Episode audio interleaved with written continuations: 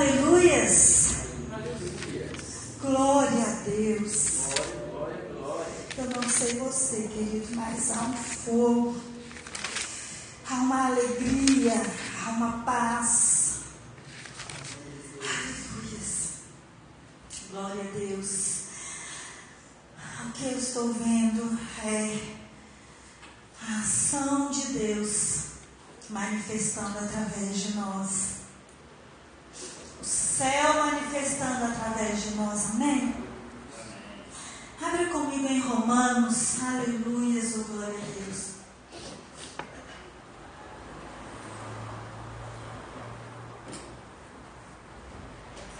Romanos, capítulo 10. Aleluia, sou glória a Deus. Ele é maravilhoso. Senhor é maravilhoso, Ele é lindo. Aleluias. Glória a Deus. Sem confissão não há posses. Amém? Amém. Romanos 10, no capítulo 1.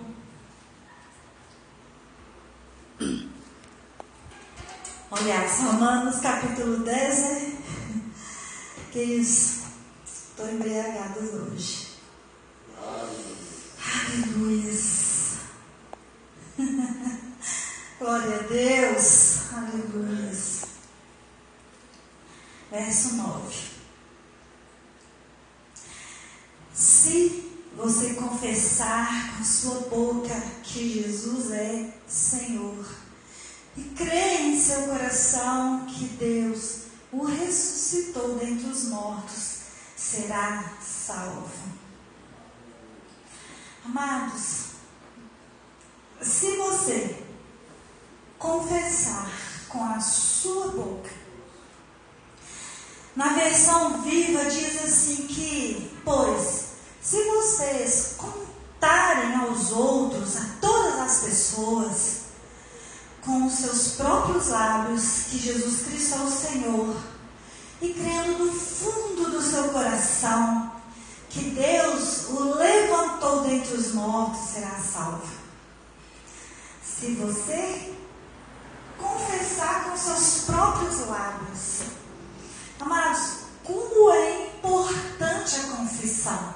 Sem ela, não tem é, posse. Sem a confissão da palavra, você não tem aquilo que você quer, aquilo que você precisa, aquilo que você busca. E aqui vem dizer que se você crer no fundo do seu coração que Jesus levantou dos mortos, será salvo. Salvo aqui no original é solvo, quer dizer, é salvo do orgulho, da soberba, que é quase a mesma coisa, né? Da inveja, da mentira, da lascívia que você é salvo dos vícios, da fofoca. Há um tempo atrás eu entendia que esse versículo era para que quando alguém decidisse receber Jesus na sua vida, no seu coração, ele precisava dizer e aí pronto, está resolvido. Mas eu pensava que essa mensagem era só para esse momento. E essa mensagem não é só para esse momento. Paulo vai dizendo que se eu confessar, crendo do fundo do meu coração, queridos, a importância de confessar é tanto quanto ter certeza que Jesus levantou dos mortos. Por quê? você tem aquilo que você diz. Lá em Mateus 6, 21, vai dizer que onde está o seu tesouro, aí está o seu.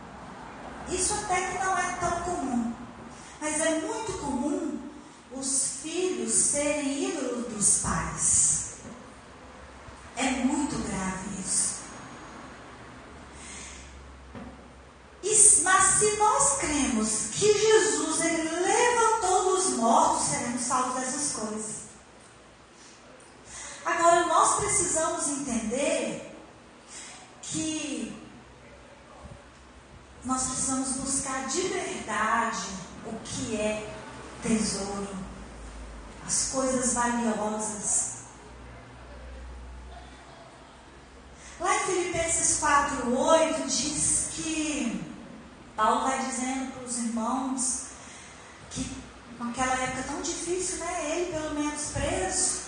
E ele vai dizendo, irmãos, tudo que for nobre, tudo que for agradável, de boa fama, tudo que for.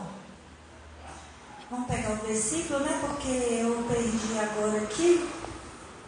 4, verso 8.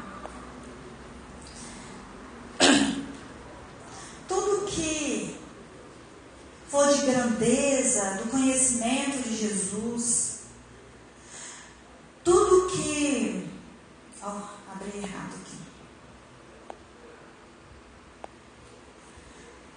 Tudo que for verdadeiro, que for nobre, que for correto, que for puro, que for amável, que for de boa fama, se houver algo excelente ou digno de louvor, nisto pensai. Onde está o nosso tesouro, aí está o nosso coração. Queridos, quando a nossa mente fica focada em algo, aquele algo é o nosso tesouro. E às vezes, nossos pensamentos ficam nas frustrações, naquilo que a gente não conquistou,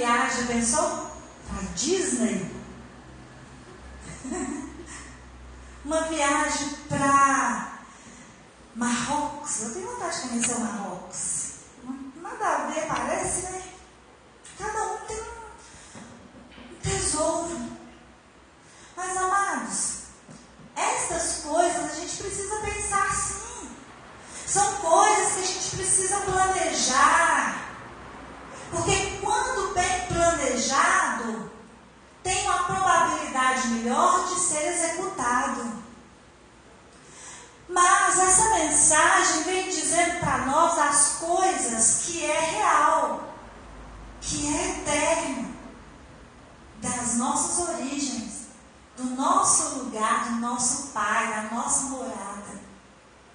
Não é errado a gente pensar nas coisas. Eu, pelo menos, tenho pensado em muitas coisas para o trabalho, pastor Gleice, e cada dia, pastor Gleice, ele pensa e fica lá, e de repente você vê, meu pastor Gleice já está com mais uma novidade. Yes. Mas isso, querido, não estou falando por ele, mas por nós. Isso não é o nosso alvo.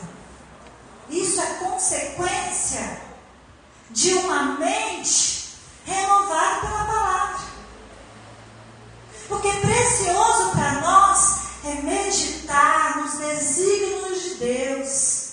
Tesouro para mim, para nós, para você que está aqui, é ser um adorador. Gente, que maravilha! Sair de dentro de nós canções que não foram escritas por humano, como foi aqui hoje. Aleluias! Yes, glória a Deus.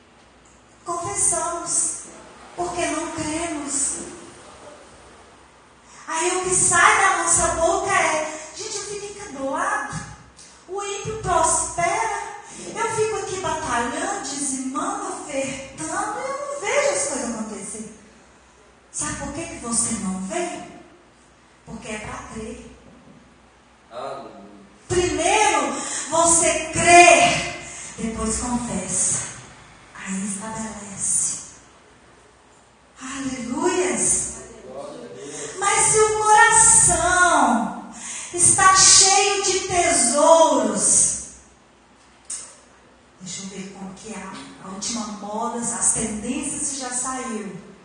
Ai, deixa eu ver quem, qual música que está mais fazendo sucesso, o povo está mais cantando. Ai, deixa eu. Não é errado essas coisas, gente. Precisamos ser informados. Mas isso não tem que ser o tesouro dentro de você.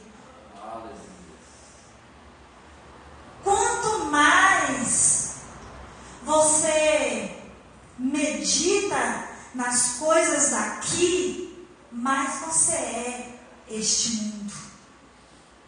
Quanto mais você se entulha de programas, de regrinhas para mudar a vida, de como fazer isso, de como fazer aquilo, mais você é.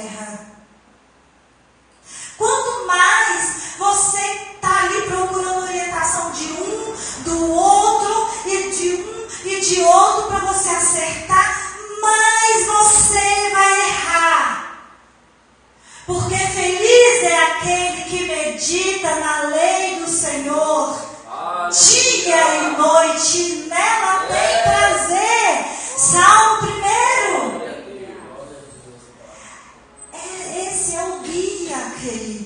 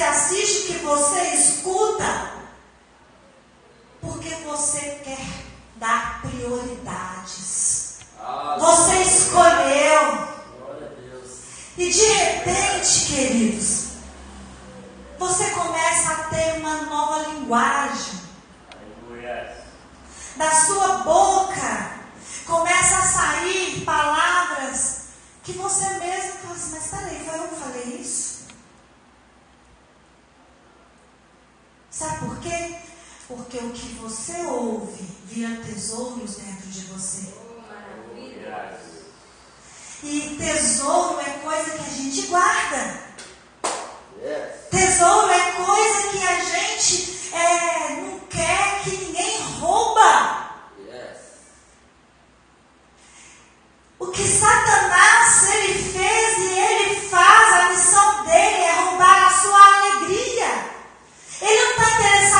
o seu carro, a sua casa.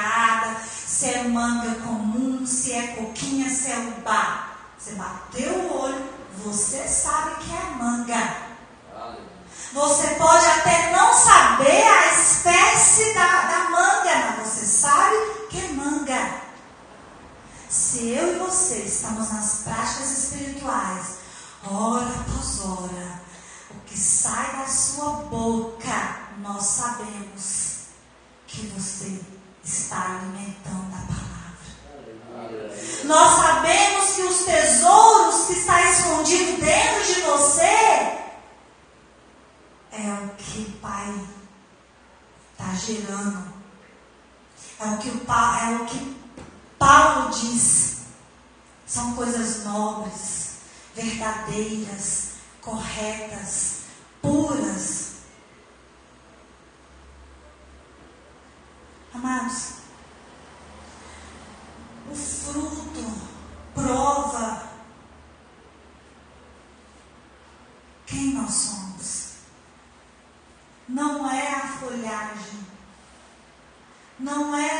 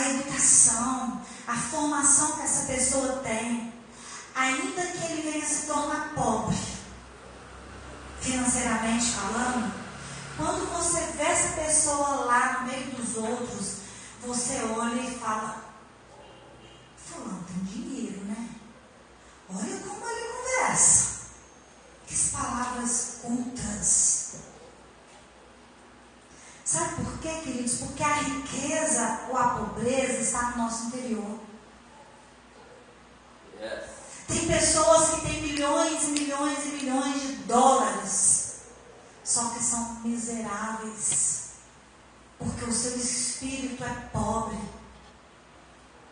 Assim como tem pessoas que morador de rua, que não tem teto, porque muitos moradores de rua têm um teto. Não tem teto, depende de um alimento, alguém para doar, mas essas pessoas são ricas. Porque o seu interior não está naquela calçada que ele está vivendo. São tesouros dentro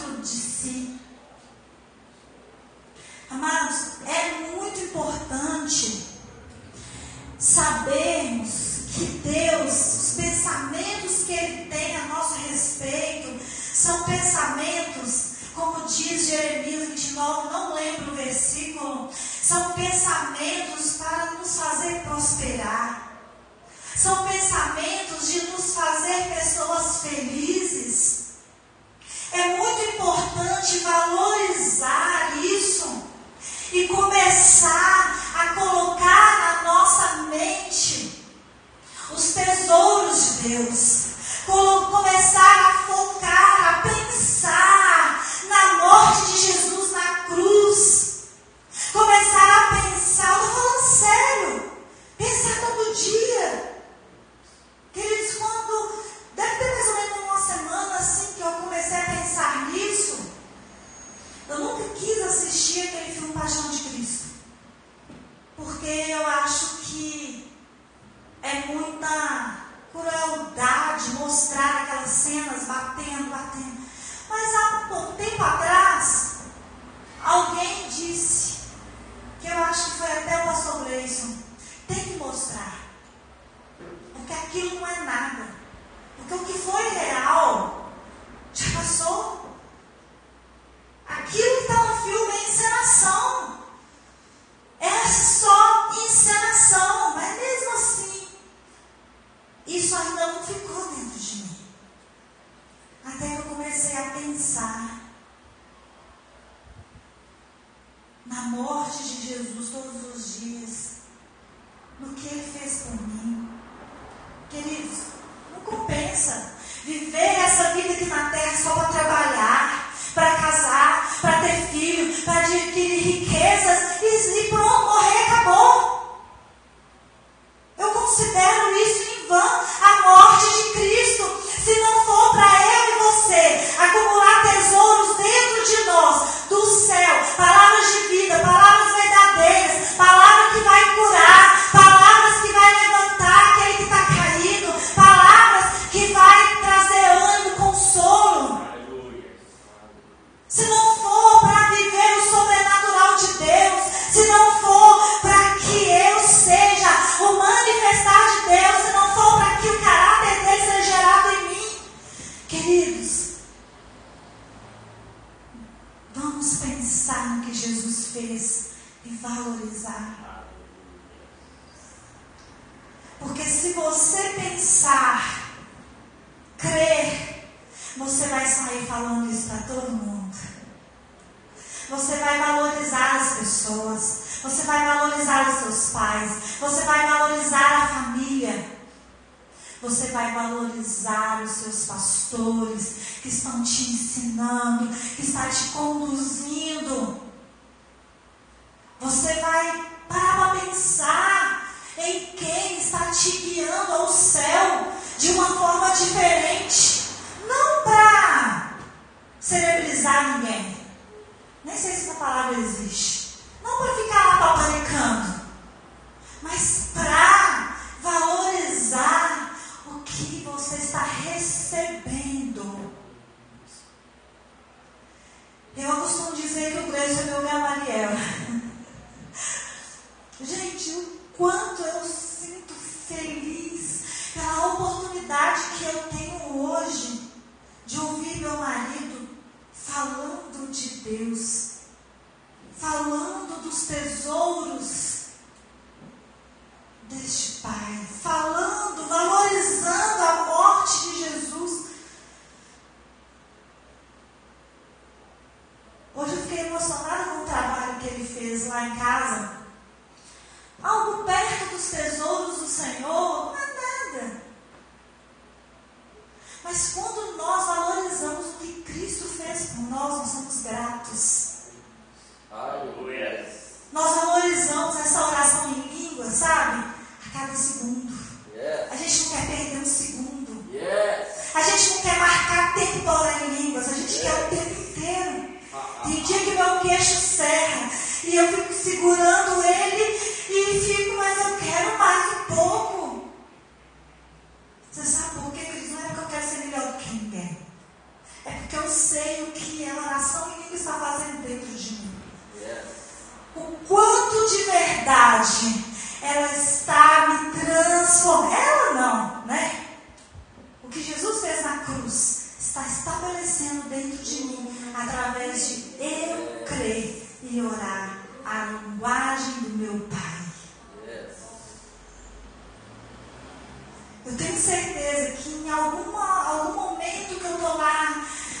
Riandarabaré, Cantarabaxê, Namarei, Namaxê, Nandabará, eu não sei nada do que eu estou falando, mas eu tenho certeza que em algum momento dessas palavras eu estou dizendo, Pai, eu não mereço, mas eu preciso que o Senhor me transforme. Eu preciso que o Senhor faça em mim o teu caráter. Eu prefiro na oração em língua, sabe por quê?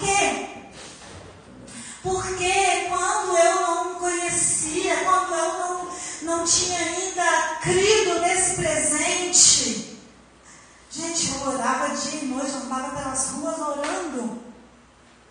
Palavras, entendimento. Eu já falei isso aqui, eu vou repetir. Eu fazia escala de oração, fazia um mural assim, e ficava lá colocando o nome das pessoas e orava para tanta gente. Mas o que saía da minha boca não tinha nada a ver, tinha nada a ver com o caráter de Cristo. Às vezes eu queria até ser boazinha. Mas para que as pessoas me vissem como a boazinha. Como é triste, queridos. A gente ia a um sacolão comprar um coco, com aquela vontade de comer e beber aquela água. Hum, como é gostoso a água de coco. E quando você parte, está podre. Vamos falar de uma fruta bonitinha, que é um coco, às vezes é meio feio, né? Um maracujá. Uma goiaba, então, quando você abre uma goiaba, está cheia de bicho. Queridos, que sai da sua boca é o que está dentro de você. As suas obras, as minhas obras não têm poder de me purificar. Eu posso trabalhar o dia inteiro, numa época dessa, por exemplo, tem tantas pessoas arrecadando. É, agasalho, roupa de Natal, coisas para fazer ceia de Natal. Em vão é todas as, essas obras, se o que está proposto no coração não é abençoar. O que está proposto no coração é que as minhas obras são boas. Então você crê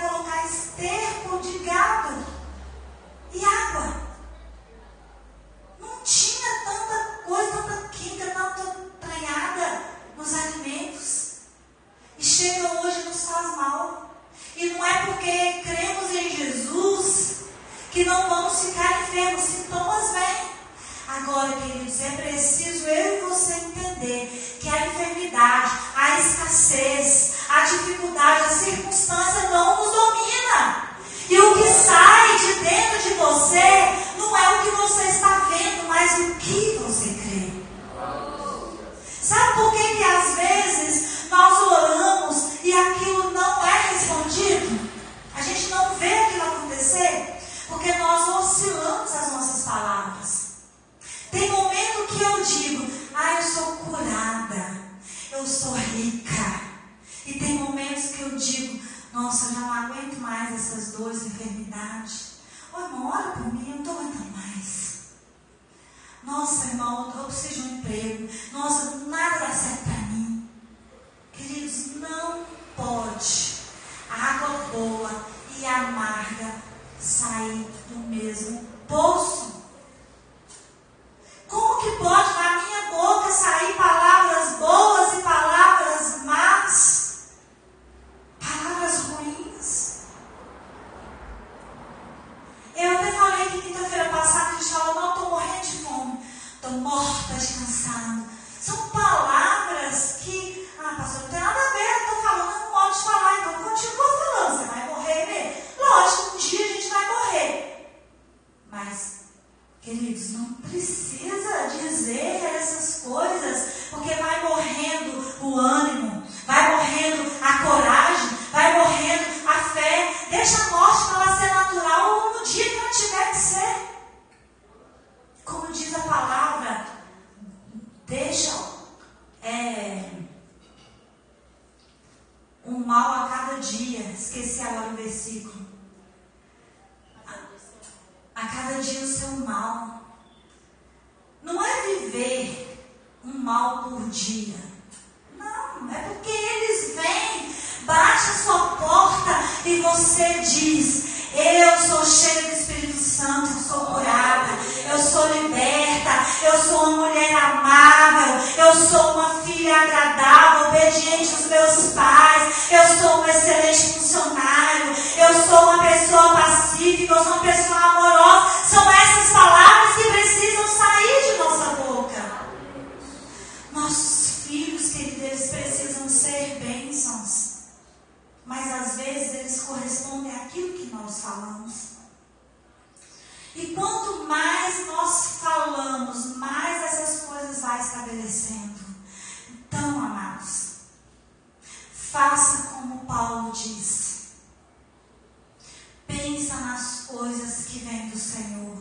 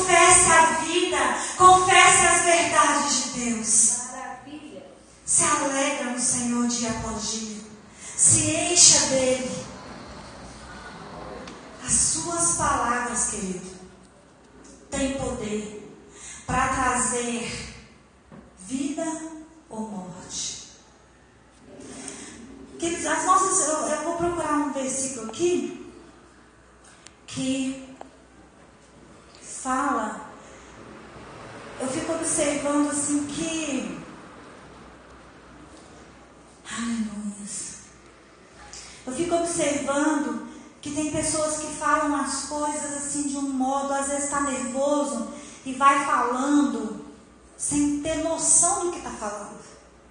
Ah, mas eu falei no momento de raiva. Ah, mas eu falei porque você estava me enchendo o saco. Vocês já ouviram isso? Vocês já fizeram isso?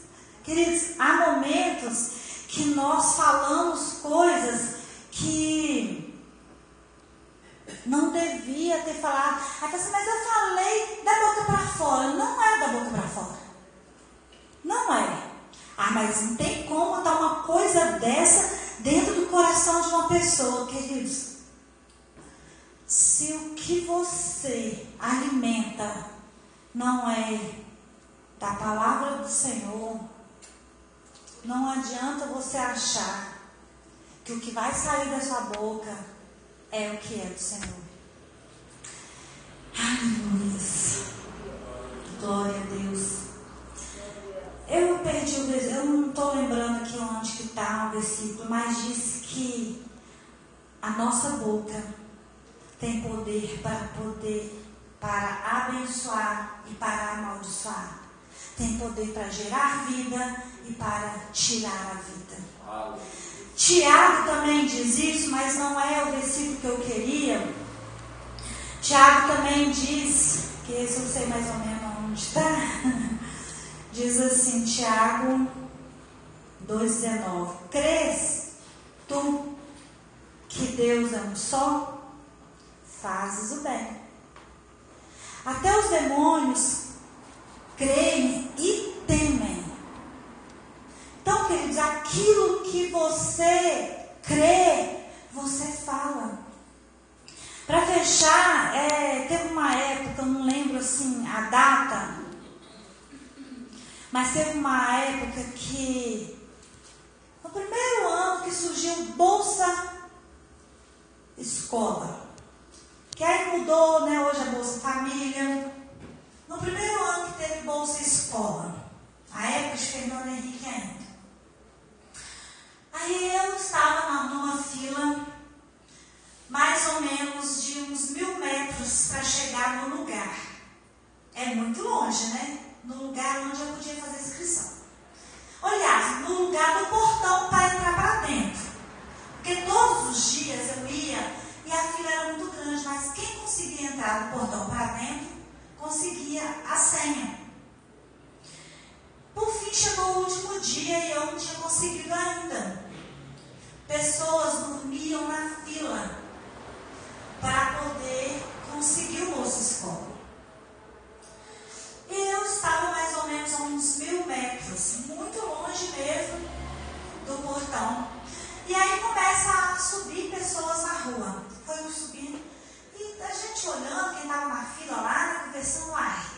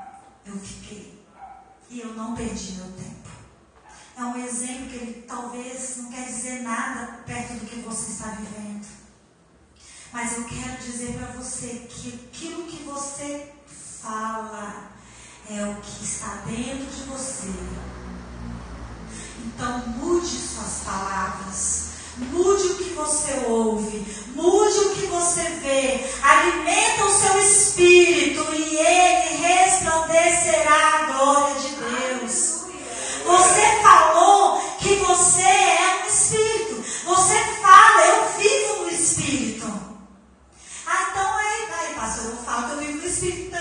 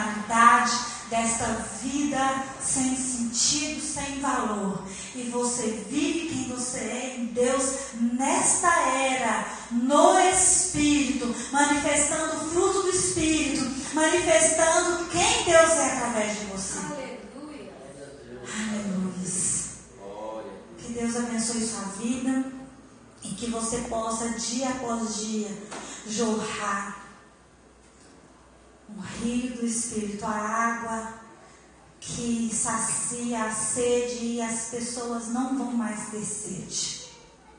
Isso é crer que Jesus ressuscitou dos mortos. Amém?